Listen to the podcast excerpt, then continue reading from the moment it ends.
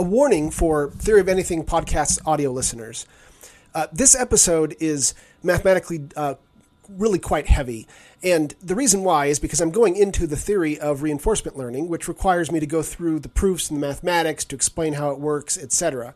So the audio version is going to be a little bit harder to follow. And in fact, I cut out the proof in the middle and I just explain it in the audio version. And you don't really get into it as far as if you go to the YouTube version where the visuals are available and it's easier to follow. Um, but this episode in general may benefit from actually going to the YouTube channel and viewing it rather than just listening to it. But it should still be that you can get the gist of what we're talking about and how the theory works by being able to listen to the episode.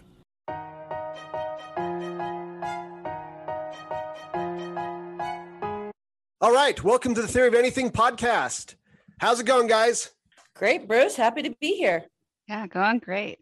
So, today we're going to talk about reinforcement learning.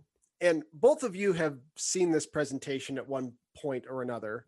Um, but uh, I, and I have to warn the people who listen to this podcast versus the ones that see it on YouTube. This one's got some important visuals. So if you really want to understand what we're talking about, you're going to have to go to the YouTube version so that you can watch the, the visuals. But I, I am going to try to still describe things in such a way that even if you're listening to it, you can get the gist of the theory that is being explained.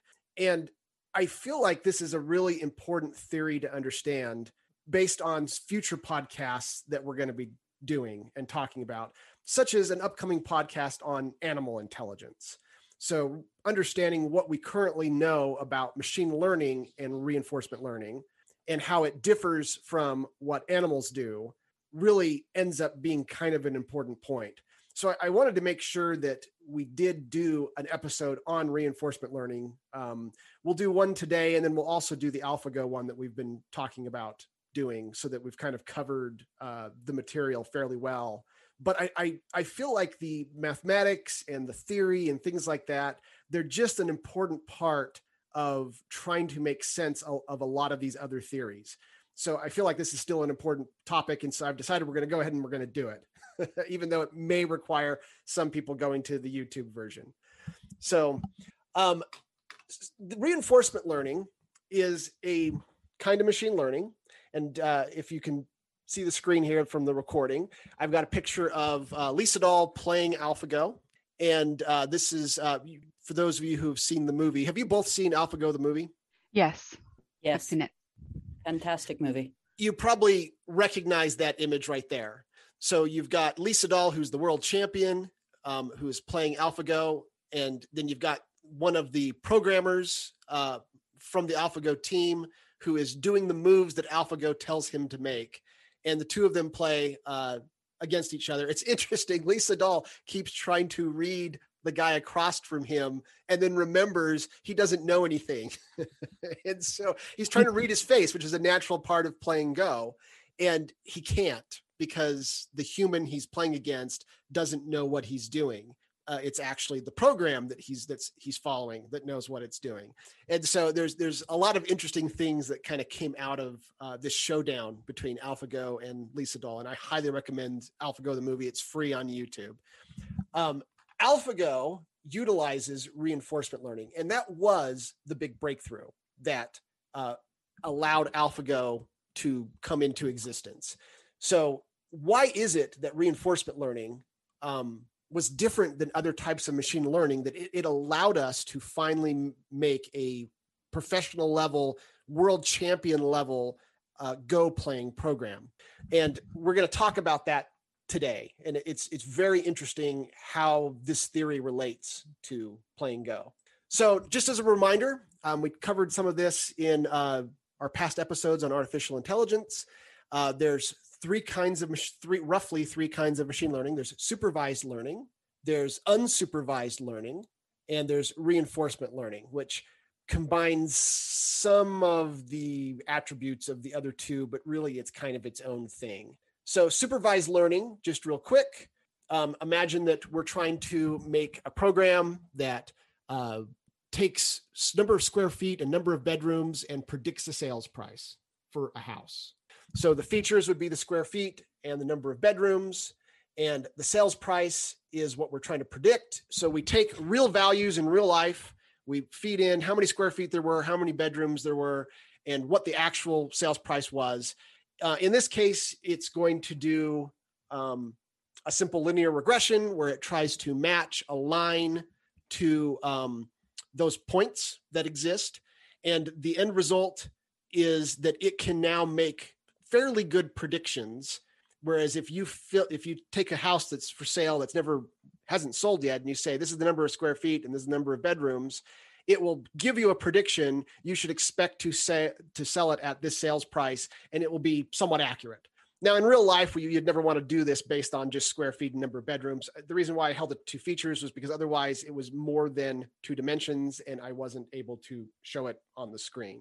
You'd probably want to put location in there, probably a whole bunch of other features in real life.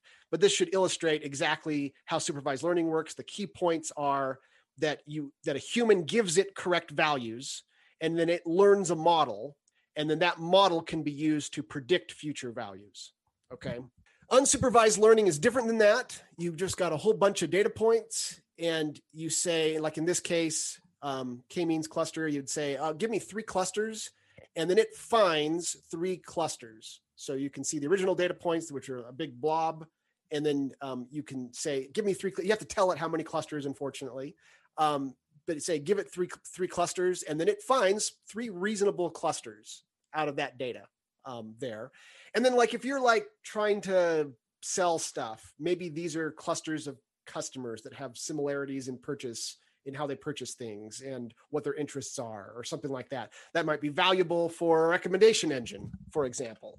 So in this case, the key thing is that there's nothing being input input from a human. There's no input of what the correct answer is. It's just simply trying to find patterns in existing data as it is without a human telling it what a correct answer is, or even that there is a correct answer. Now, reinforcement learning, how does it differ from those other two more kind of popular kinds of machine learning? So, the characteristics that really separate reinforcement learning from other kinds of machine learning is the existence of exploration, delayed rewards, and continuous learning. Okay, so similar to supervised learning, there are the rewards for correct behavior work somewhat similar to giving a correct value to like in supervised learning where, where we were giving the the value of what the house actually sold for in our example. It's really kind of different but you can see that there's something analogous about it. It's similar to what they call a loss function where it, it's going to try to minimize uh, how far off its predictions are from the correct values it's similar to unsupervised learning in that you have no correct result to work with. Uh, it just simply tries to learn to maximize the rewards that it's receiving. Um, however, it's not, it, it's tempting at this point to say, oh, it's like in between supervised and unsupervised learning. But there is actually a kind of machine learning called semi supervised learning, which is literally in between supervised learning and unsupervised learning, where you give it a few data points from a human and then it has to learn from data that doesn't have labels that a human put on it. So reinforcement learning isn't really in between the two. It's kind of its own thing. It just happens to have some characteristics similar to the other two, but it's kind of just its own thing. So why is it that reinforcement learning was able to beat the Go master, um, Go the world Go champion, when other kinds of artificial intelligence failed to do so? So now this is this is an interesting thing, and I don't know how much you guys. I mean, like maybe I was just more into this when I was young, but I remember way back probably as far back as the 90s. People were talking about, uh, like on the news, you might come across something like this. They would talk about how we're very close to um, having an out, artificial intelligence algorithm that can beat the the mass the chess master who at the time was Garry Kasparov. Sure. And they they believed we were close. Right up to that point, we had never made a chess program that could beat a world champion uh, in chess but they knew they they felt they were close to it and then a few years later it happened deep blue ibm they actually did create a program that could beat the world champion chess player Garry yeah Kasparov. i remember that well mm-hmm. okay and they used to always say but go the go is some people call it chinese chess but they're really nothing similar between chess and and go but it's the it's the strategy game that's popular, been popular in China for I don't know centuries, maybe even millennia. I'm not sure how far back it goes. And they used to say it would not be possible to make a program that can beat a Go master. To do that, they used to always say this would require artificial general intelligence. I don't think that term existed back then. It would require true artificial intelligence, is what they used to say back then, because it is not something that the existing chess playing algorithms can do well. And there's no real hope of it ever scaling up what we're currently doing to be able to beat a world champion for Go. Um, and so there, there was, and I, I heard this like multiple times on the news back then, and they always talked about how it would require real intelligence to beat a to be a Go champion, and it just isn't the same as chess. So let me explain why they thought that. Now, clearly, the fact that now AlphaGo has beat the Go champion, that happened only I don't know a decade later or something, right? It wasn't a long time. They thought it would be like hundreds of years, and we would have to create AGI first. Clearly, that prediction turned out to be wrong. But why were they making that prediction? For that matter, how is it that they knew that they were close to beating the world chess champion, but they didn't think that they were anywhere close to being beating the world go champion? Well there's a really kind of a good reason even though it turned out to be a false reason. And i think there's something interesting to learn from this. So the algorithm that beats that plays uh, chess is the minimax algorithm. And we talked about that in our uh, artificial intelligence uh, podcast episode Right. basically it just tries to play as many in in its you know in its in the computer it simulates out every possible move then it simulates out of each of those moves what its opponent might do if it's trying to win and then it simulates out from each of those what it might do back and it just tries to look as far as many moves forward as it can now obviously this would be an exponential growth okay of, of different possible moves. So even with the most powerful imaginable computer you can't look that many moves ahead. Um, it's just an intractable problem. So like if i were trying to program this and you were just kind of doing a straight naive way of doing it you'd be lucky to get say five moves ahead. And a, a world champion can in their mind think more than five moves you know five or more moves ahead now the reason why a human can do this and a computer can't is because humans are awfully good at culling out things that don't matter whereas the computer has to kind of go try everything. And that turned out to be one of the main things that they did to improve chess play is they came up with algorithms that allowed the minimax algorithm to cull out moves that weren't promising so that it could start to look ahead say 13 moves or something like that which now at this point no human can look ahead that far and so now it's going to be able to beat any human. And one of the main things that allows it to do that is not just intelligently calling things out but just having a lot of memory. And so as computers got more powerful they would throw more and more memory on there.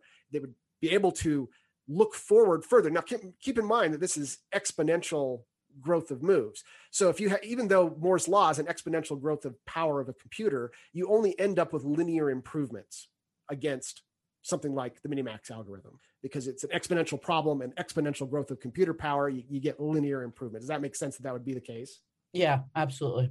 so each new generation of computer can't go that much further than the previous one. In fact, maybe you'd have to double several times before you could even go one more move further with the Minimax algorithm.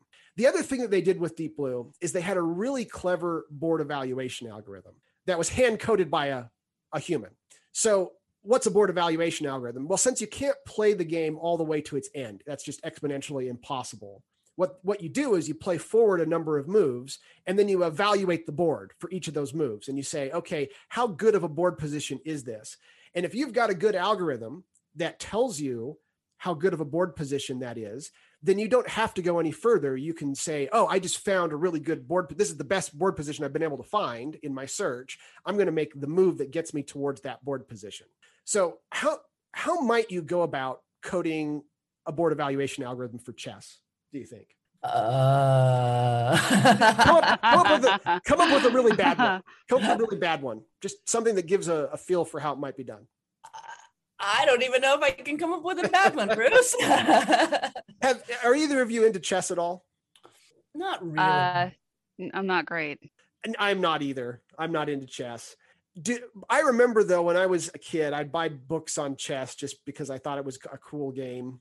And one of the things they teach you is to count a number of points per piece. So a pawn's worth one point, and I, I can't remember exactly, but it's like uh, a bishop and a knight is worth, um, I want to say three points, and a rook is worth five points, and a queen is worth eight points, or something along those lines, right? So you have to take eight pawns to make one queen be worth it. And, and it's kind of this rough heuristic that they use to try to evaluate if a move is worth it or not.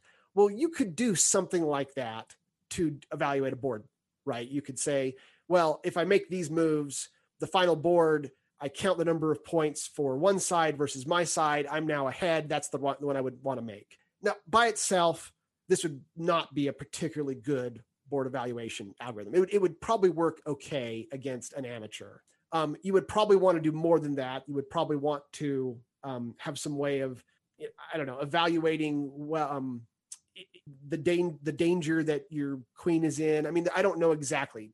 One of the things is is that you, to make this really work, there's a trade off that takes place. You need your board evaluation algorithm to be really fast because if it's slow, you can't look ahead very many moves anymore because now you have to you have to perform that board evaluation for every single possible move you consider. So having a, a quick and dirty board evaluation algorithm actually may outperform a really intelligent board evaluation algorithm. So they have to come up with something that is both intelligent and fast. And that's what they did for Deep Blue. They came up with, and I don't even know what it was, but it was something very clever that allowed them to evaluate boards well um, while still being fast enough that it could look ahead 13, 20 moves on some search paths until it was just able to beat any human. Um, and this is how you would do a chess program. Now, why would this not work for Go? The, there's a couple reasons why. One of them is is that the number of possible moves in chess is much much smaller than the number of possible moves in Go. So the branching factor, that's what they call it, for Go is much higher, and so it, it explodes exponentially much faster than it does for chess. If that were the only problem, I don't know if that would be a problem on its own. The second problem is that there's no really well known board evaluation algorithm. So, um, unlike chess, where you can count the number of points for the pieces or something like that, where there's there's well known heuristics that exist that are easily computable, um, Go masters use their intuition. So they look at the move, and then their intuition, after playing hundreds or thousands or whatever games, they've built an intuition for this board position is better than this one, even if they can't explain all the time. It's often inexplicit knowledge. They can't explain why that board position is, is better. And the reason why they that's necessary is because Go can switch really fast. Like you can have a good board position and then some other move can wreck it. And so it's unlike chess where you're clearly ahead or behind based on which pieces you have. There's just nothing like that in Go that you can hold on to. And so Go masters have to, it's basically just human intuition that you build up over time. And that was why they thought Go would require artificial general intelligence, is because they thought, how in the world do you program into a computer intuition? Is that even possible to program into a computer intuition? We don't even really know what intuition is, right? I, I mean, Right. it's an interesting word because if you asked someone to describe intuition and uh, uh, and what like what it means for us, we don't we don't really know that. So, how would you try to describe intuition? T- take a stab at describing intuition. I would say it's it's a a gut feeling that can't be validated by any facts. Okay. That's probably, I think a lot of people would agree with you on that. Do you have any difference of opinion there, Tracy? no actually I think that was a, a great way to explain it. I would have to agree. So here's the big secret that I don't think people understood back in the 90s. Um, Carlo Carlos Perez is an AI machine learning researcher that I'm connected to on Twitter, and we talk once in a while. He has a book called Artificial Intuition. His argument is is that machine learning isn't artificial intelligence; it's artificial intuition. I think that's exactly accurate. machine learning, as we learned from our past, past podcasts, we're not quite sure how it comes up with what it does. It creates this function, it's heuristics. Um, it doesn't necessarily have a good explanation for how it does what it does, but it somehow figures out how to do a computation that can say recognize a face with some high degree of accuracy. Um, or for that matter, you can use it to build an artificial intuition for what is a good board position in Go. And that is what they did. So the difference between AlphaGo and Deep Blue, Deep Blue is what's known as artificial intelligence. Um, it was there's no learning algorithms in Deep Blue. You can let Deep Blue play itself as many times as you want, and it will never get better at playing because all it's doing is a minimax algorithm with a clever human built board evaluation algorithm. It never changes or updates or gets better at what it's doing. AlphaGo, its board evaluation algorithm wasn't coded by a human. It was machine learning, specifically reinforcement learning, and it simply developed exactly like a human intuition as to if I make this move, the board will look like this. And that's a better board position than if I made this move. And it doesn't have to, it's it's based on we'll see how it works, but it's it's it's based on machine learning. And that's what machine learning does. It it comes up with heuristics that work like this, which are very similar to the way people describe human intuition. In fact, I've wondered if human beings, when we talk about intuition, if we don't have something like machine learning algorithms that we utilize as that may not be true, by the way. Um, but there seems to be something similar about the way we use our intuitions and the way machine learning works. Um, we know there's still some really big differences too, like human intuition. You think about like the number of games that uh, a Go master plays um, to gain that intuition, and it's far fewer games than the billions of games that reinforcement learning has to play to get an equivalent intuition. So now we know humans also have explanatory knowledge, whereas machine learning doesn't. So undoubtedly there's a difference there where they what a human's doing is actually a combination of intuition and explanatory knowledge where they can explain some things to themselves and some things they can't. So they can learn faster than uh, a computer can because of that. And, and i'm not even sure what it is i just said. Right i mean what i said is an accurate statement but like what is explanatory knowledge and how does it interact with intuition? No idea. Right we that is a huge mystery at this point. Well and you you said something you said humans use their intuition i don't think that that's you know people don't think about i'm going to use my intuition right now. True. Um it if anything what it's kind of the opposite. The intuition happens and people decide whether or not to pay attention to it. Yeah. Um or whether they're going to revert back to pay, only dealing with the observable or or what we conceive of as being you know reality versus oh my gosh my stomach my gut says i should do this contrary thing. Yes. By the way have you guys ever heard of the second brain the book the second brain? No. Mm, um i haven't read the book but i had a friend who told me about it. I, I it's a book i probably should read.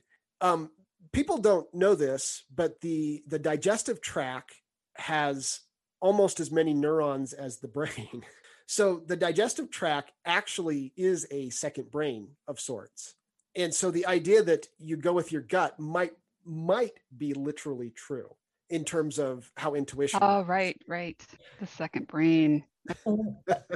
That's certainly true when i'm hungry um that sounds like a, a potentially interesting topic for a future podcast yeah, we'll have to read that book and then talk about it. I should probably note it might also not be true. So it's um, I would like to see what evidence that um, he comes up with and why he's making that argument, or if this is just one of those things where he's come with something that's he's come with something that's interesting, but there's no real truth to it, which happens all the time. But I just thought I'd throw that in there, just kind of an interesting uh, side note. So this is what separates um, AlphaGo from Deep Blue. AlphaGo is machine learning. It learns. It learns by playing itself. Um, initially, it learned by looking at human games. So they would take champion human games and f- put it into AlphaGo, and it would learn from those games. Um, they later got rid of that and they just let it play itself so that it was learning from the ground up. how to play uh, Go well. And the final version of AlphaGo, the one that is used today that can beat anybody, that it's the version that just plays itself. It doesn't even use uh, input of uh, human champion games anymore. Um, and that machine learning component with the board evaluation algorithm, with this artificial intuition that it uses, uh, it is so good that AlphaGo can be changed to look ahead only one move and it can play at professional levels. Probably couldn't beat the world champion that way, but uh, it can play at professional levels because the board evaluation algorithm is just that good. Wow. That's pretty impressive. Yeah, it is. So, okay. So now, how is it that reinforcement learning is able to do this? So now we're going to talk about the actual theory. So to understand reinforcement learning, we have to talk about something called the Markov decision process. And now we really are going to be digging into just outright theory. This is the graduate level stuff that they taught me in school. Okay. So they first want to define what the Markov decision process is. So let me give you kind of just a quick layman's overview and then we'll get into the specifics. The idea is that uh, you take the state of the world and you don't look at its history. You just take the state of the world as it is now, and you the the theory of Markov decision processes is that you don't need any history to be able to tell what the next state of the world should be. Now, is this actually true? Well, we know that the laws of physics, at least the the current way we think of uh, the laws of physics, uh, ignoring constructor theory for a moment, that the uh, prevailing conception is that you've got these particles, they got an initial condition that they're going to be moving. If you knew every particle in the universe and you knew what its momentum and whatever is, and then you would know what the next state of the universe is going to be. This is Laplace's demon. This is something that's very old in philosophy. So at least our current kind of Newtonian and even general relativity, the way we, or even quantum physics for that matter, the way we conceive um, physics today is actually as a Markov decision process.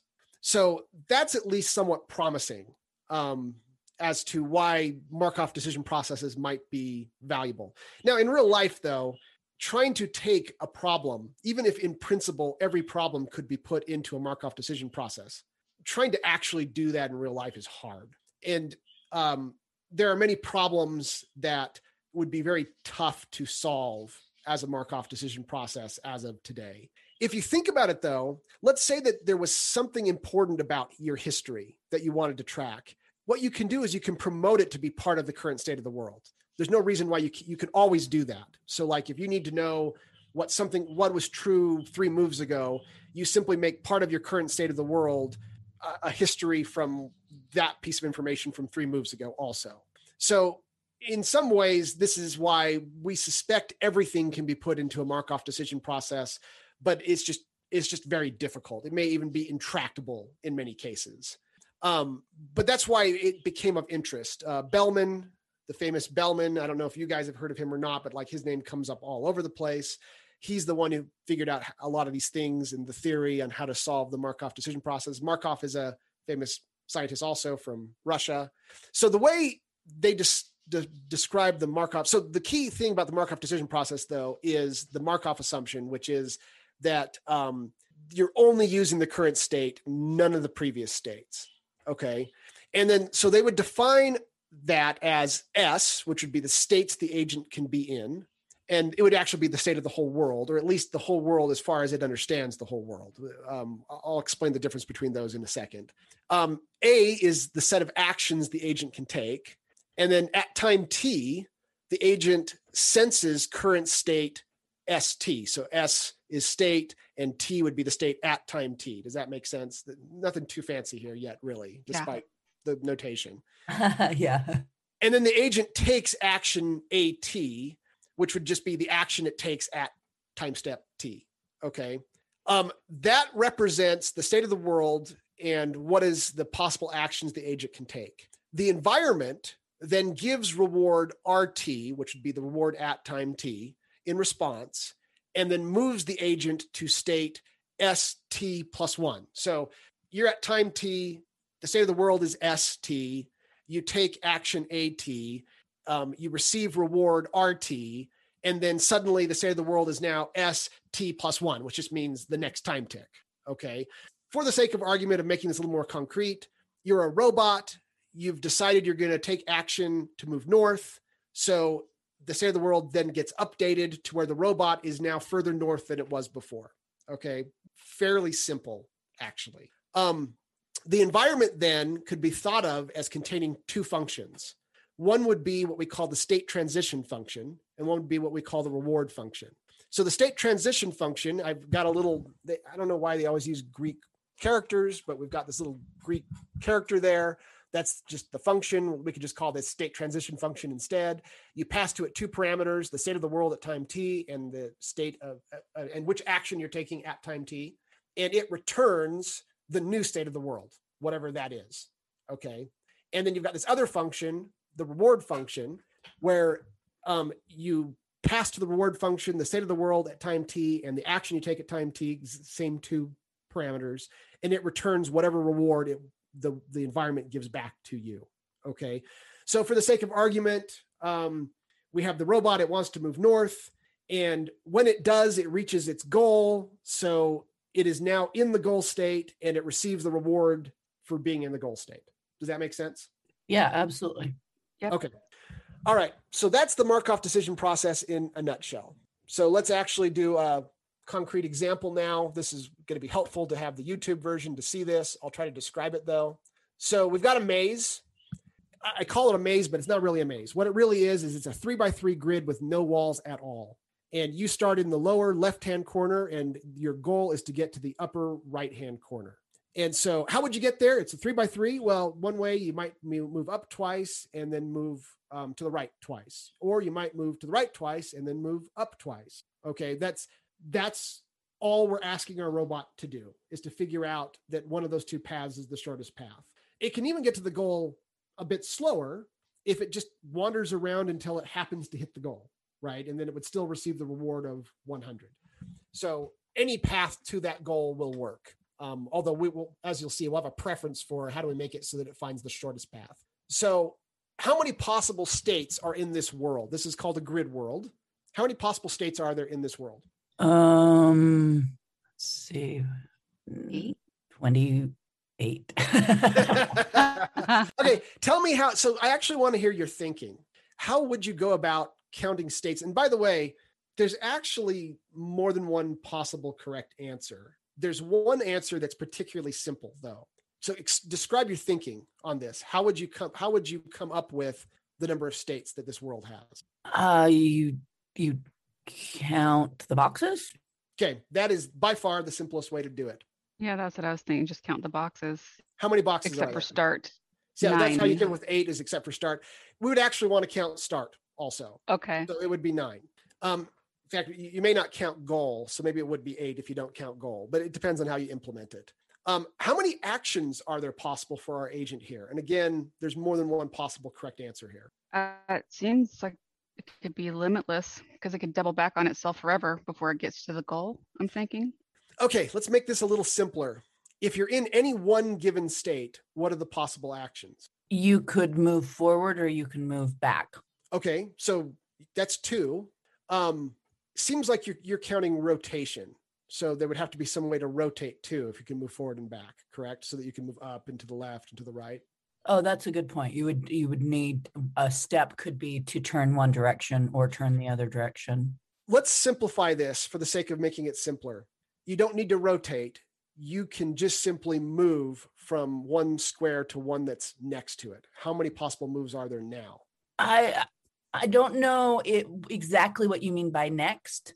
Um, but you know. Okay, so if, if you're if you're, at the start, if you're at the start, how many squares are there next to you? there's two squares. Well, three squares if you if you count the the the well two squares. Diagonal. Two, Yeah, two that are directly next to you, and then a third one if you count the diagonal. Okay. So now, why is that though? There's only three possible moves, only two if we don't allow diagonal moves.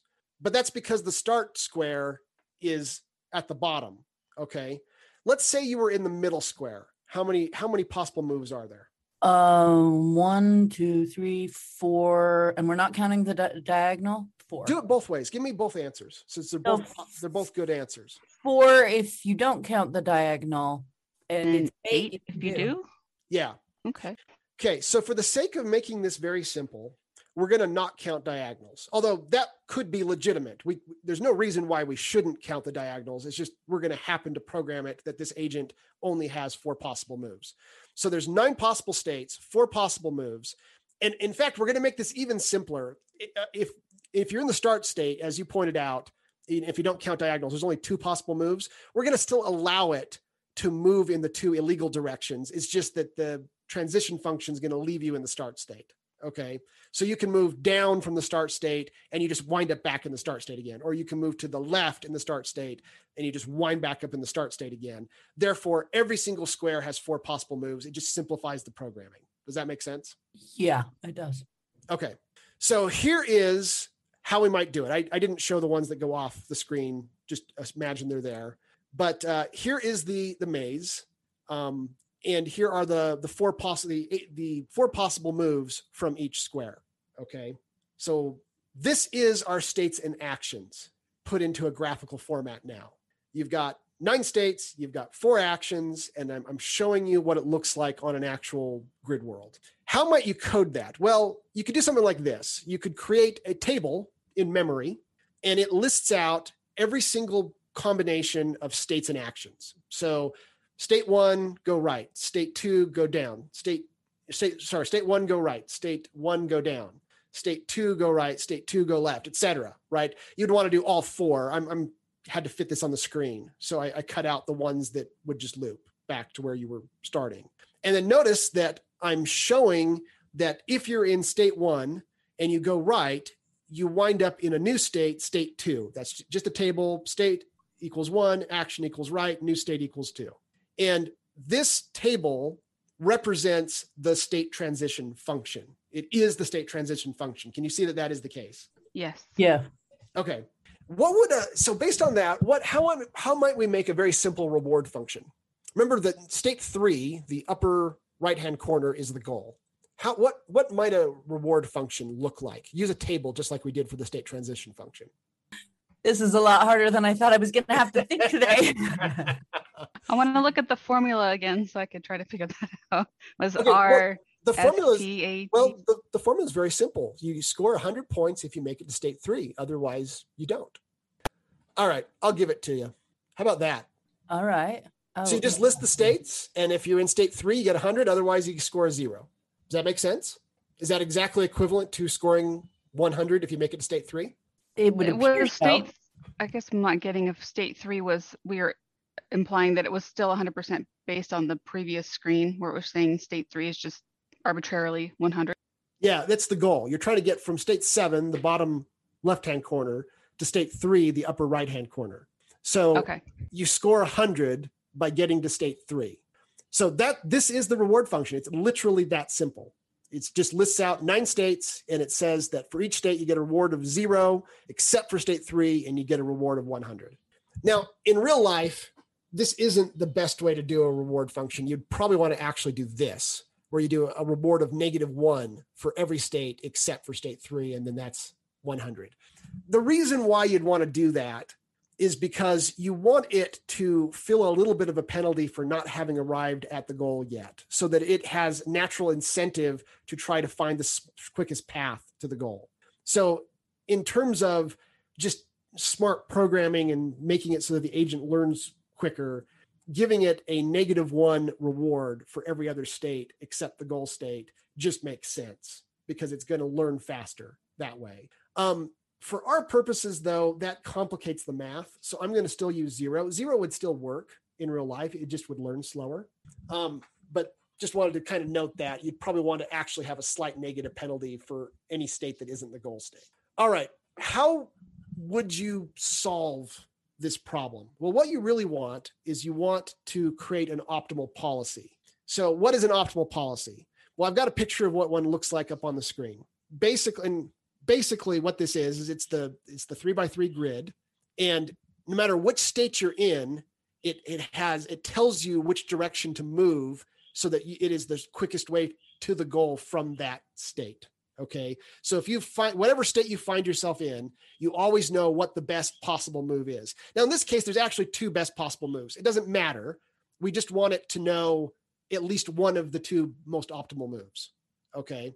So can you see that that is an optimal policy? So it knows every single state in the world and it knows exactly which is the best action in that state to try to get to the goal as quickly as possible. Yeah, look at that. Yeah. Yeah. Okay. The way you would create this in real life is using something called uh, dynamic programming. Um, now, it's interesting. Dynamic programming sounds like it's some sort of uh, type of programming, computer programming. But the term dynamic programming predates electronic computers. Um, back in the early days, uh, a lot of people don't know this, but the term computer originally referred to a bunch of people, usually women, um, who would do computations. They would all stand um, around and have note cards, and they would pass the note cards to each other, and they would have a rule that they're following, and they would do the computation based on the rule that they're following. They would do it very quickly, and then they would pass the card to the next person. And basically, it was a human computer. And this is how people did um, computer computations back before electronic computers existed. And these women would get really good at it. And they could very quickly pass the cards from each other, do their computation. Each of them does one simple computation. They pass the card to the next person, and they could perform all sorts of computations um, quite quickly by doing that.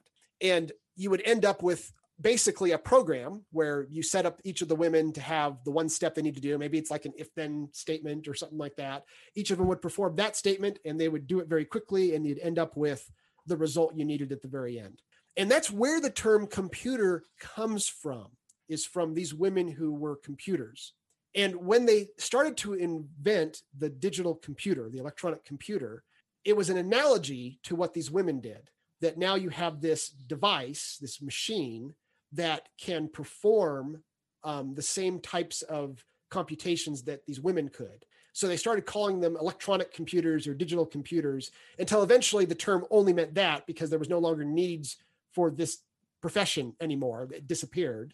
And um, once that disappeared, the term came to mean only the electronic type of computer. Okay. The term dynamic programming comes from the era prior to the electronic computer. So the programming involved would be with these human female computers that they would use. Does that make sense? Yeah, yeah, it does.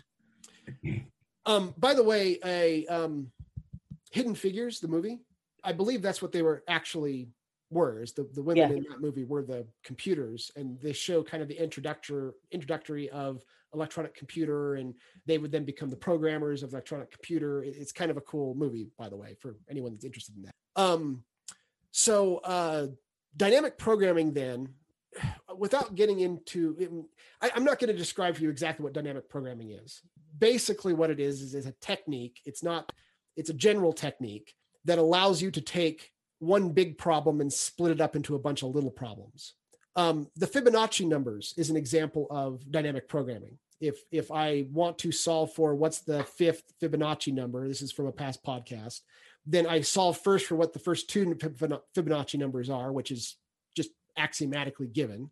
And then I solve for what the third one is, and then the fourth one is, and then the fifth one is. And I save off what the answer is for all the previous ones so that I've got it in memory and I've got that available to when I get to the fifth one. That's a very basic sort of dynamic programming. In this case, you would um, basically do a, that sort of iterative process. You would create one policy after another, and then you would try to improve it until you couldn't improve it anymore. Um, there's actually something called policy iteration and something called value iteration. They get the same result, but they do it in slightly different ways. Both of those are types of dynamic programming. And the end result of either is ultimately an optimal policy. Okay.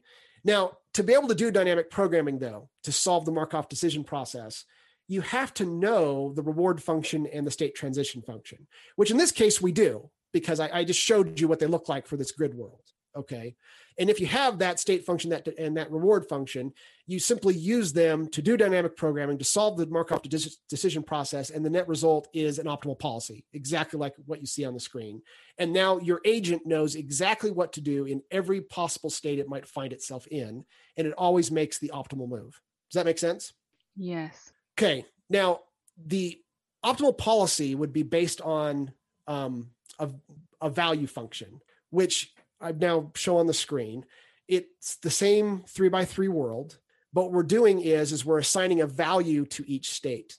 Basically, the goal state is 100 still, and every state next to the goal state is a discounted version of it. So 90 points for being on one of the two squares that's right next to the goal state. And then a square that's next to one of those squares is then a little less than that. So 81 for each of those. You can see I'm taking 90% each time, right? Until finally you get back to the start state, which gets the lowest value. It's 65.61. Okay, because you've taken 90%, 90%, 90%. And that is what um, the value function looks like. Okay. And basically, dynamic programming, if you're doing value iteration, it solves for that and then it creates a policy out of it. The other way would policy iteration, you would work directly with the policy, but it's basically the same thing. Um, how might you translate between the value function and the policy, the uh, optimal policy, the optimal value function, the optimal policy? It's fairly simple. There's nothing magic about this. What what would be a very simple way of doing that? I have no idea. Basically, you just move towards the state that that you're next to that's higher than you. So if if I'm in the um, the middle square on the top row, so my value is 90, my arrow in my policy would be the one that moves to a square that's higher than me. So which one is that? The 100. That's right. So notice that that if you put an arrow from the 90 to the 100, it's exactly the same as the arrow in the optimal policy.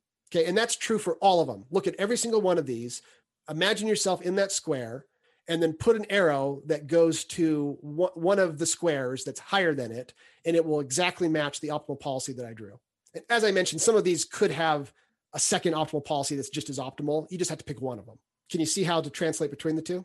Um, yeah. If you mean like 81 should have to me two arrows, one up and one right, because the next nearest values are both 90. Okay, but you just have to pick whatever one. direction it goes. You just have to pick okay. one.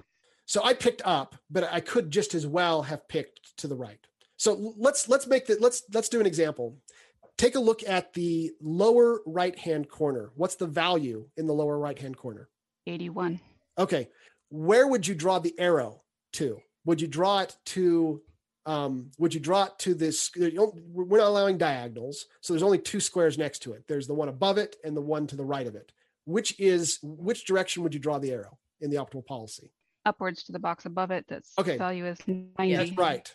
Now you can do that for every single one of those squares. Every single one of those squares, all you have to do is check each square next to it and then draw the arrow towards whichever one is the largest. And if you have two that are the same, then you just draw it to one of them. You just pick one. Does that make sense? Yes. Okay. Here's the problem though. So this is easy so far. And if if we know the state transition function, then we know we can use dynamic programming to solve for an optimal policy, and then our agent will be able to perform optimally. What if we don't know the transition function? Or for that matter, what if we don't know the reward function? Now, in this grid world, I made the world myself. I came up with the grid. I came up with what the states are. I came up with what the actions were. So of course I know what the um, the transition function and the reward function are. But in real life, like if I'm trying to, let's say, make a stock buying program, I don't know what the transition function is. The world contains a transition function, but I don't know. I don't have any idea what it is. For that matter, I may know what the rewards are. So, like for a stock buying program, I know I want to make more money and I don't want to lose money. So I can, I could, I don't know what the reward function is. I don't know if I make this purchase, what my reward is going to be. But I do, after I do it, I can look at how much money did I make or lose. I can know what the reward was for that move, for that action. And but I don't have any idea what the transition function is. What what actually causes, you know, the stock market to go up or down? Nobody knows, right? So if reinforcement learning had to use dynamic programming, then it would require that we you could only use it on Markov decision processes where we happened to know the, tr- the state transition function and the reward function, which is basically never, except in little toy problems like this that I'm demonstrating. This would make re, this would make um, Markov decision process solving for a Markov decision process not particularly useful. Okay, so what we really need is we need some way to solve the Markov decision process where we don't know what the state transition function is or what the reward function is.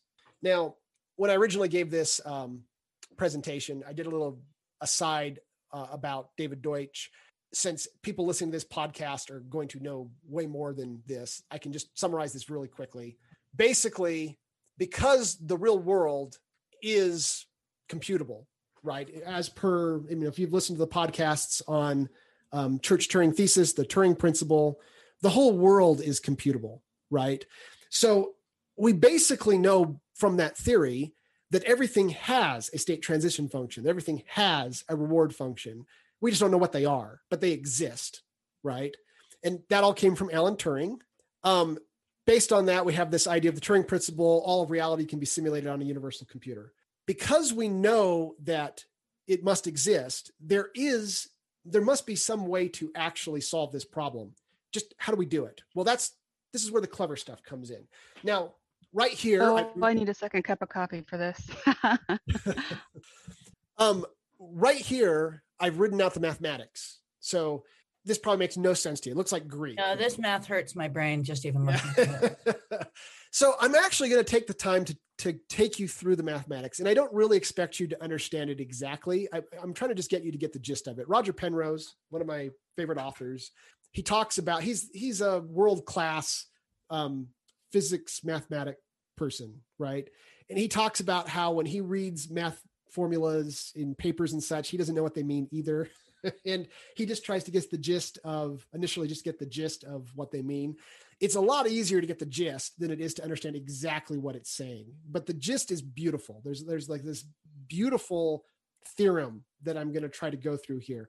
And if anyone's like later on, maybe someone in the OMSCS program is using this, this will explain how reinforcement learning actually works and why it works. Okay. Um, so let me kind of take you through each of these parts. So let's start with the value, reward, and transition functions. So the reward function is uh, the actual rewards. We already know how to do that. The value function is what I already showed you. It's the, the same grid. The reward function is the grid with 100 on the goal state, which is state three, and everything else is zero. And the value function is the discounted value of being close to the goal. So the upper right hand corner is 100 because it's the goal. The two next to it are 90. The two next to the 90s, the three next to the 90s are 81s. The two next to the 81s are 72.9s. The start state, which is the furthest away from the goal, is 65.61. That's just 90% off each time, um, taking a discount. If you're familiar with economics, you already understand the idea of uh, net present value and the idea of discounting value that's in the future. Um, having a million dollars today is very different than having a million dollars 10 years from now. Um, so they they do a net present value to say what's how much is a million dollars in the future worth today? And you do a discount factor. It's the exact same idea. So the transition function is just a list of what actions uh, move from one from one state to another uh, the q function now i got to define the q function q function is like a combination of the, the uh, states and uh, the actions. So the only real difference here is that instead of assigning um, the value to the goal of 100, I'm going to assign a value of 100 to the move that moves you into the goal state. So can you see, if you can see the screen for those who are doing the YouTube version, you can see that the two squares next to the goal state, they have an arrow that goes to the gold state. That arrow is now worth 100 instead of being in the state, state three taking the action to get you to state three gets gives you the 100 instead. Do you see the difference there? It's basically mm-hmm. the same thing. Yeah. Okay. By doing that, the Q function looks slightly different. I, I'm now going to call state three the upper right hand corner goal, and I'm going to assign a value of 100 um, to the to the move that comes in, and then I can take an optimal value function. You basically just say take the max of which. So I've got a bunch of arrows, which are actions I can take from that state, take whichever action gives me the highest value. So it assigns a 100 for being next to the goal state in this case. There's no real difference. Mathematically, it works out to be exactly the same as the way we were doing it before. It's just a little bit easier to calculate um, by having it put into the Q function where we're keeping track of states and actions together. Okay, does that make sense? That's what a Q function is and what an optimal value function is. So and then finally, we have the optimal policy, which can be attained from the optimal value function based on the way we just talked about. And now we can get into the actual proof. In the audio version of this podcast, I cut out the proof that then followed. If you really are interested in this subject, you may want to visit the, our YouTube channel where you can find the proof in full and it's written out and it should be a lot easier to understand than if I just give you the audio version of it. Let me explain the basics, though, of what it is I went over. There's a series of equations, most of which are just kind of patently obvious. They simply define things. They define what a value function is, they define what a policy is in fairly intuitive ways. When you take them all together and then use those those functions to um, substitute in with each other, you end up with something called the Q function, defined in terms of itself. The idea is that a Q function it's a value for a state and an action inside your world and it defines it in terms of the reward that you receive and then a discount of all future Q values that come from that state that you've then moved into, discounted by the number of states it is away from you. And it does that uh, in terms of the Q function itself. By putting this together into a Q function that's recursively defined in terms of itself, it actually sets us up so that we're able to create a function that um, you know program it in python or something like that you can set it up so that the agent the robot or whatever it is that you're trying to train that it simply takes rewards from the real world and then it converges those rewards it uses that to slowly converge to the correct q function which is a table of states and actions the various states that exist in the world and the actions that you can take from each state. Now by doing this it will actually over time in fact at infinity, it will converge exactly to the right values. This is, can be proven mathematically. In real life, you'd never go to infinity, but you can get to the point where the Q values you come up with are fairly close to what they would be if you were doing dynamic programming that gives you an exact answer. Um, dynamic programming, though, required you to have the transition function and required you to have the reward function. In this case, you don't need either of those. So by defining it in this way, you're getting rid of the need to have the transition function or the reward function. Now, of course, the whole goal it was to get rid of the transition function and the reward function because in the real world we never know what those are. And because we don't know what those are, we can't use dynamic programming to solve a Markov decision process. By moving to Q learning, since we got rid of those functions and we can approximate it in a different way, we're now able to essentially solve prop- these problems without having to know what the transition function and the reward function of the world are. And what you come up with ultimately then is this approximation of the Q, Q table that you need.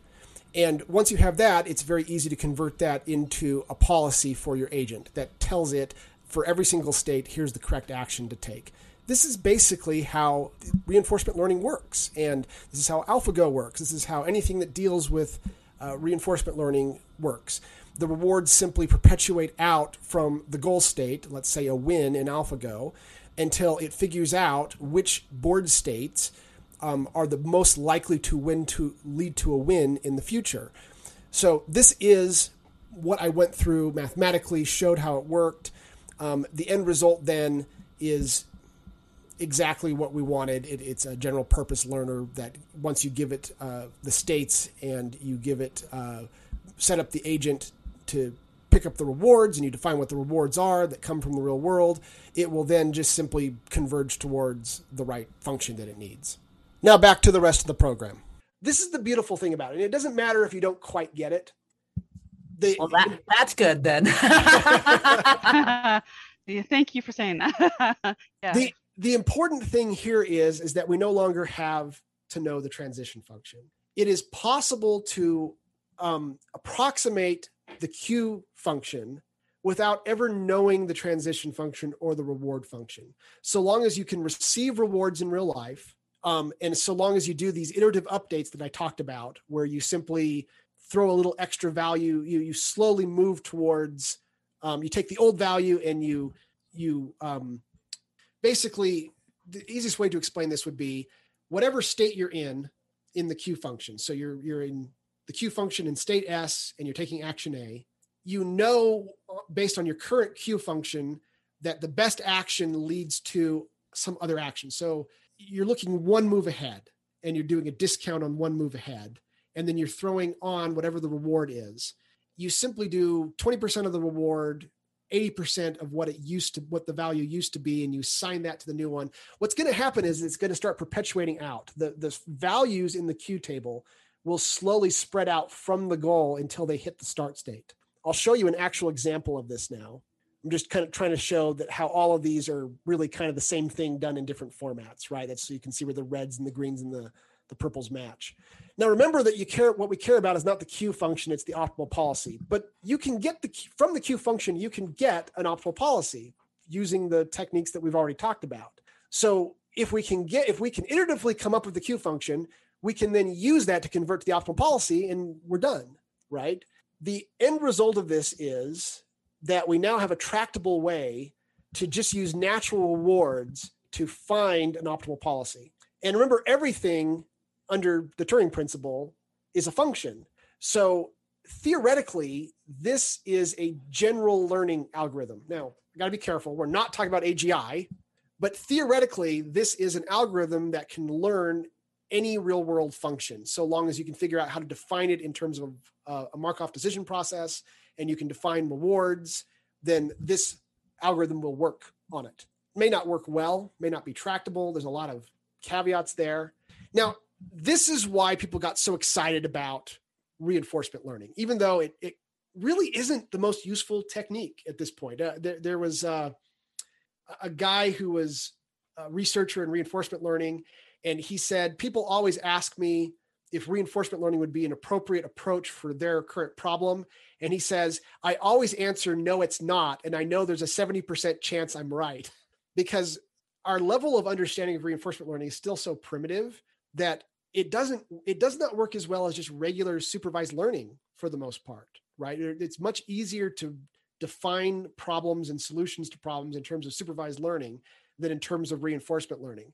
The difference is that reinforcement learning can be applied to any problem and supervised learning really can't. It always requires that you have a human that has labeled things whereas this gets away from that. Because of that you've got like this Antonio Gulli um, from Deep Learning with Keras, where he says reinforcement learning seems to be a general learning algorithm that can be applied to a variety of environments. It may even be the first step to a general artificial intelligence. Well, I don't agree it's a first step to general artificial intelligence, but it is very exciting. It is a general purpose machine learning algorithm. It's the only one we really know about. Okay. And the reason why it works is because of everything I just showed you mathematically, the fact that we can drop this transition function out and we can estimate the Q values and then from there make an optimal policy. So this is a very exciting area for research, regardless of whether it's really a path to artificial general intelligence or not. Um, since machine learning is about modeling reality's hidden functions, we now have a general way to do that. So now let's talk about how this is going to work in real life. We're we're actually almost done, but I, I want to make sure we get in the this real life example. Uh, sorry, the it'll make a little bit more sense if I show you how the values slowly perpetuate outwards. So we've defined our state transition function, which you can see here, which we have uh, a reward function. We've got our Q learning algorithm, which we implement using code something like this. You don't need to follow what the code is, but I, I put this code in terms of Python, um, where I basically take, uh, you know, 20% of one value, 80% of what it used to be, and then you're, you're slowly converging towards it. And we've got our states and actions, which is defined as this uh, grid here. So let's start with our little robot here that exists inside of this grid world. And it starts in the start state, and we want it to find the goal. So it's going to, since its Q, val- Q table that it's using initially starts off with all zeros, it's basically just making random moves. So it moves all over the place. And just by chance, it happens to make it to state two, which is a, a state right next to the goal state. So, and then by chance, it happens to move into the goal state. Um, so I'm going to go back one. Up to this point, that formula I've been using, because the Q values are all zero, they always return zero. So I'm doing the mathematics here, you can see, but the, it's updating zero with zero. Nothing's getting updated because we haven't reached the goal state yet. By chance, we now hit the goal state. Okay. And we receive a reward of 100. How does the math work? So following the formula that I've listed out, you take 80% of the current Q value, which is 80% of zero, and take 20% of the reward plus the Q value 1 forward into the future, which in this case is also zero. So what you're really going to end up with is 20% of the reward. So we work the math, and what we end up with is the Q value for state two taking right is going to now equal to 20. So right now, Q value for two right is zero. It's going to be updated to 20. Okay. Now let's say we, we, we do another run. So you got to let this robot run a whole bunch of times for this algorithm to work. And it somehow just happens to wind up in state one at some point. And it happens to move into state two. So again, we run the formula. You take 80% of the old value. Um, basically, just running these numbers here doesn't doesn't really matter too much. What you're going to end up with is 20% of 90% of the 20 that's in state two. So 3.6, we update our Q table to have a 3.6 at state one if you take a right. You can see how, now remember, think about this in terms of the value function.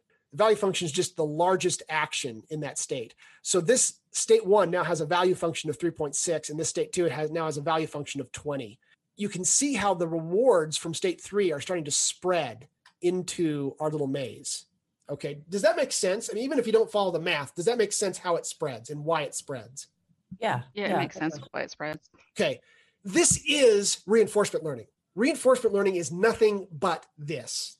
Okay, you're counting on the fact that as you explore that maze around and as it starts to find the rewards, that the rewards are going to, based on the formulas that we've been playing with, that they're going to naturally always expand outward from the reward states, from the goal state, until eventually it reaches our start state. In which case, at that point, we now know what the right moves are. Okay. Oh, by the that way, natural spread is intuition of some kind? well, you'll see. You'll see. Okay. So, Okay. um, not not yet. It's it's kind of like that. This our robot's now in state two. It happens to move into the you know when it's in state two, it now knows that the goal stays to the to the right because it found it from state two last time. So it now knows pick the move to the right. It doesn't have to make a random move anymore. It gets a score of 100. We run the math again, and the math works out like this. It now updates from 20 in state two move right to 36 in state two move right. It's now increased. It now has a better understanding that if I'm in state two and I take the right move, that's more value than 20. It's it's got to be something higher than 20. It moves it to 36. It will literally, if you run this enough times, it will literally converge to exactly the values where it's 100 in state two and 100 in state um, six, so that it knows, oh, if I'm in state two or state six, I need to move um, to the to the right to get into the goal state, or if I'm in state six, to move up to get into the goal state. It will converge towards the correct Q values over time. So now it won't it it won't ever there's no guarantee it'll find the exact right ones. The guarantee only exists at infinity, right? If you run this enough times, I haven't talked about explore exploit yet. I'll explain that in just a second. But if you do explore exploit and you run this an infinite number of times, it, mathematically it's guaranteed to convert, converge to the right Q values. Now, obviously, you don't ever actually do anything an infinite number of times. But as it turns out, if you just do this a whole bunch of times, it will converge to something close to the correct Q values. Okay, does that make sense? Do you follow what I'm saying there? Uh, yes. So this is an example where they're not quite right. You know, I'm, I'm kind of throwing values in there. They're they're close to right, but they're not quite right. And but those values, as they converge towards the correct Q values, they'll be good enough to make a near optimal policy. Okay. Now there is one problem though that we still have to overcome. This is the explore exploit trade-off. Since we're originally just moving that robot randomly, since the Q values all start off as zero, it's possible the robot, like in a worst case scenario, we could imagine a robot that happens to move from the start state to here to here and it makes like an S. It takes the longest possible path to the goal state. And let's just say by chance it keeps doing that. Okay. What would happen is is that the Q val- the Q values would spread out from the goal, but they would follow only the path that the robot had followed. So the values would spread and you'd end up with a very non-optimal policy. Would the robot would always follow exactly the path it followed before this this long winding S path. So how do you keep that from happening? Okay. Well, basically, what you do is you don't follow your optimal policy, your current approximation of the optimal policy every single time. Some percentage of the time, you just take a random move. And by doing that, it gives it a chance to um, explore if there's a shorter path. And again, at infinity, it will it will eventually try every single possible action, and it will eventually converge to the correct Q values. So that's why you have to have the explore exploit trade off. You, you can't do without it. Um, the guarantees of converging to the correct Q values only happen if you also make random moves every so often during the training phase. What you would typically do though is you would um, they call this e greedy uh, an e greedy.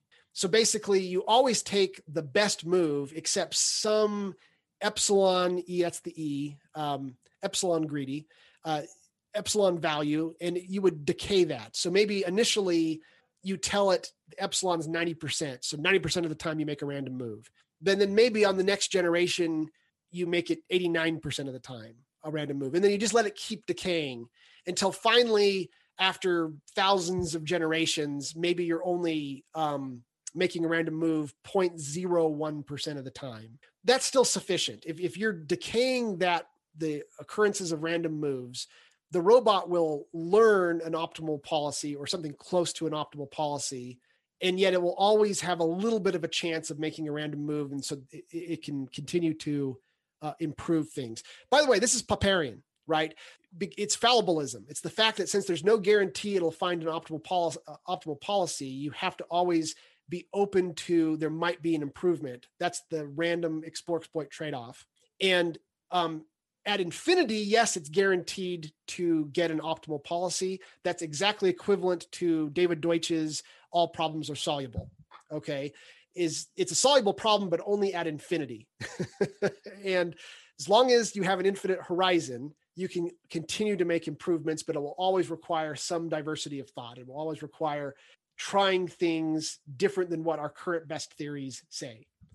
And there's a very cool um, critical rationalist explanation for exactly what we're seeing here in reinforcement learning. All right. Any questions about this? I, I don't want to move on unless this makes at least a little bit of sense. It, it makes a little bit of sense. it does make make a little bit of sense. So here is a grid world I actually ran. You've got the ones are walls, the two is the start state, the three is the goal state, the fives are pits that you fall into and you lose. I ran reinforcement learning on it and you can see that this is the optimal policy it came up with. Imagine these little signs as arrows, okay? And you can see this the pits and you can see the walls.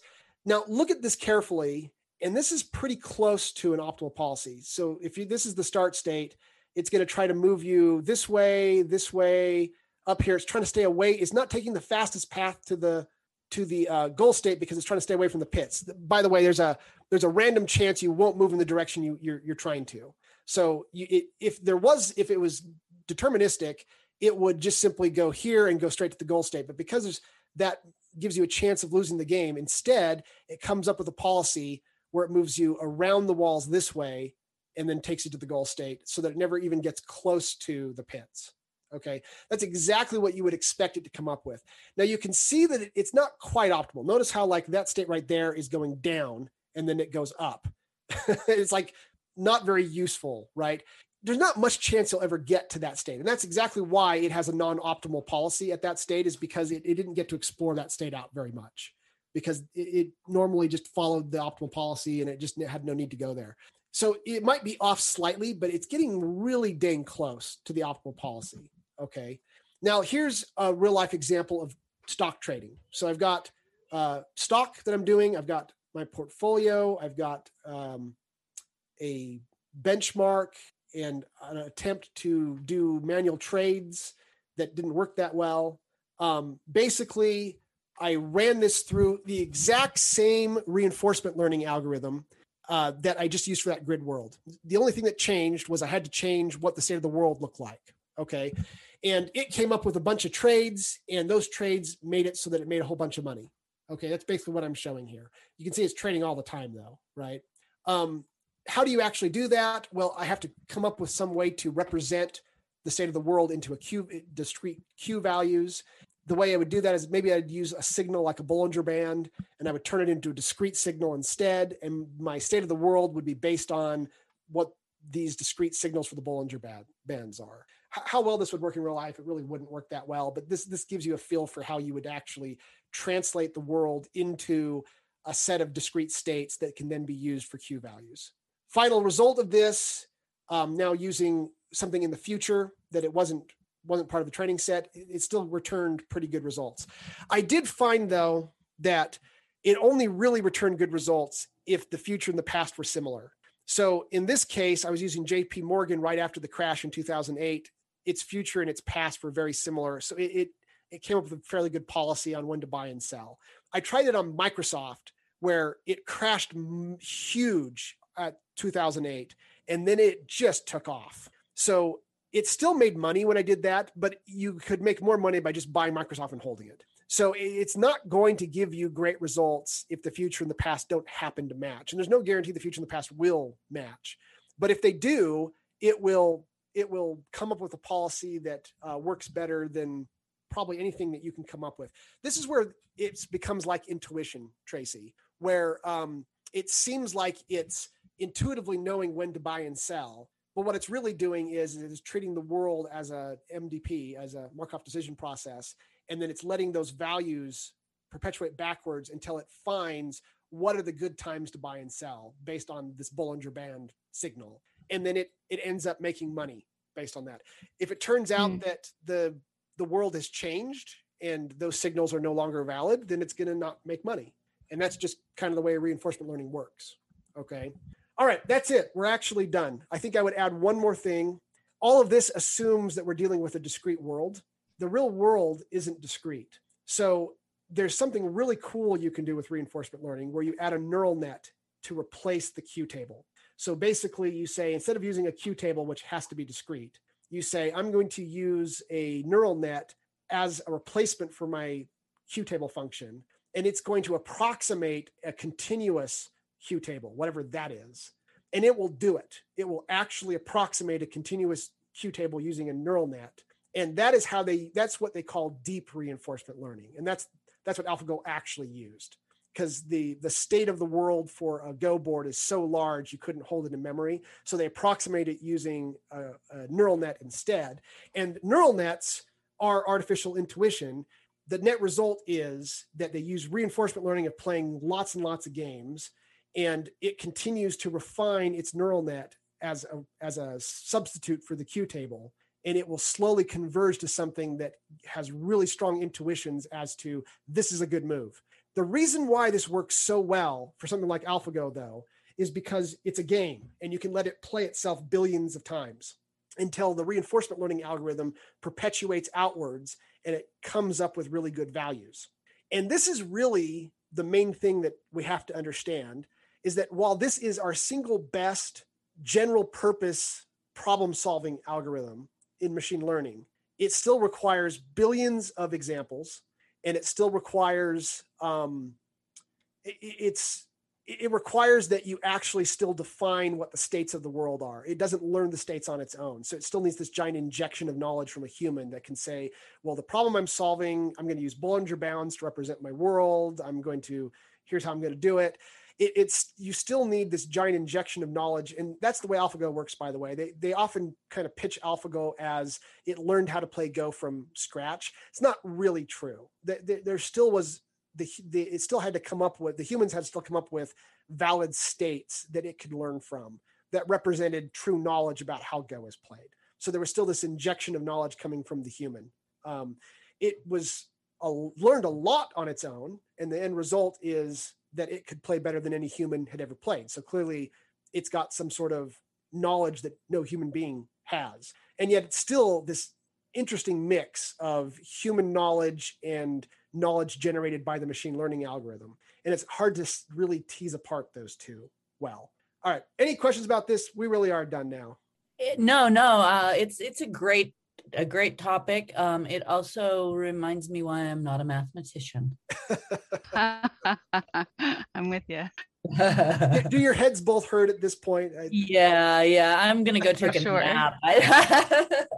So, um, when we talk about animal intelligence in the future, one of the key things I want to get across is that animals don't require any sort of state world state knowledge injected into their heads to be able to learn how to do something and they can learn from a few thousand examples instead of a few billion examples. So animals like this is something that david deutsch often talks about. He talks about like behavior parsing. We'll, we'll talk about that in a future thing. He points out that um, apes when the gorillas when they have to learn memes they have to watch each other thousands of times or hundreds of times really not thousands but hundreds of times before they can learn the movements and the and what they need to do from another gorilla. Or with a human because humans can explain things they can watch a person a couple times get an explanation for what the purpose is and then they can now perform these actions. So he points out how much faster humans learn than gorillas because humans have real full understanding and even the primates closest to us don't right? The thing that he's missing there this that's all true. The thing he's missing there is that our best algorithms don't even come close to how fast an ape can learn Sure. and so animals are like this in between state and, i don't know if that's meaningful or if it's not but animals are more general purpose learners than any sort of machine learning that exists and they learn faster than any machine learning that exists even our best general purpose machine learning algorithm which is reinforcement learning and i think that's significant i don't know exactly know how significant but i think that that is a very interesting thing that that animal intelligence seems to exist between our current knowledge about machine learning but quite a bit shy of what humans are capable of Interesting. all right thank you guys Thank you, Bruce. Thank you. all right bye-bye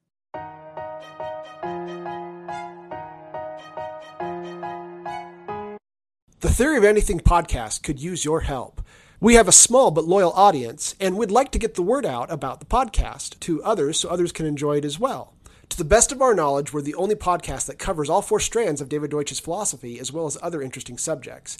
If you're enjoying this podcast, please give us a five star rating on Apple Podcasts. This can usually be done right inside your podcast player, or you can Google the Theory of Anything podcast Apple or something like that. Some players have their own rating system, and giving us a five star rating on any rating system would be helpful. If you enjoy a particular episode, please consider tweeting about us or linking to us on Facebook or other social media to help get the word out. If you are interested in financially supporting the podcast, we have two ways to do that. The first is via our podcast host site, Anchor. Just go to anchor.fm slash four dash strands, F O U R dash S T R A N D S.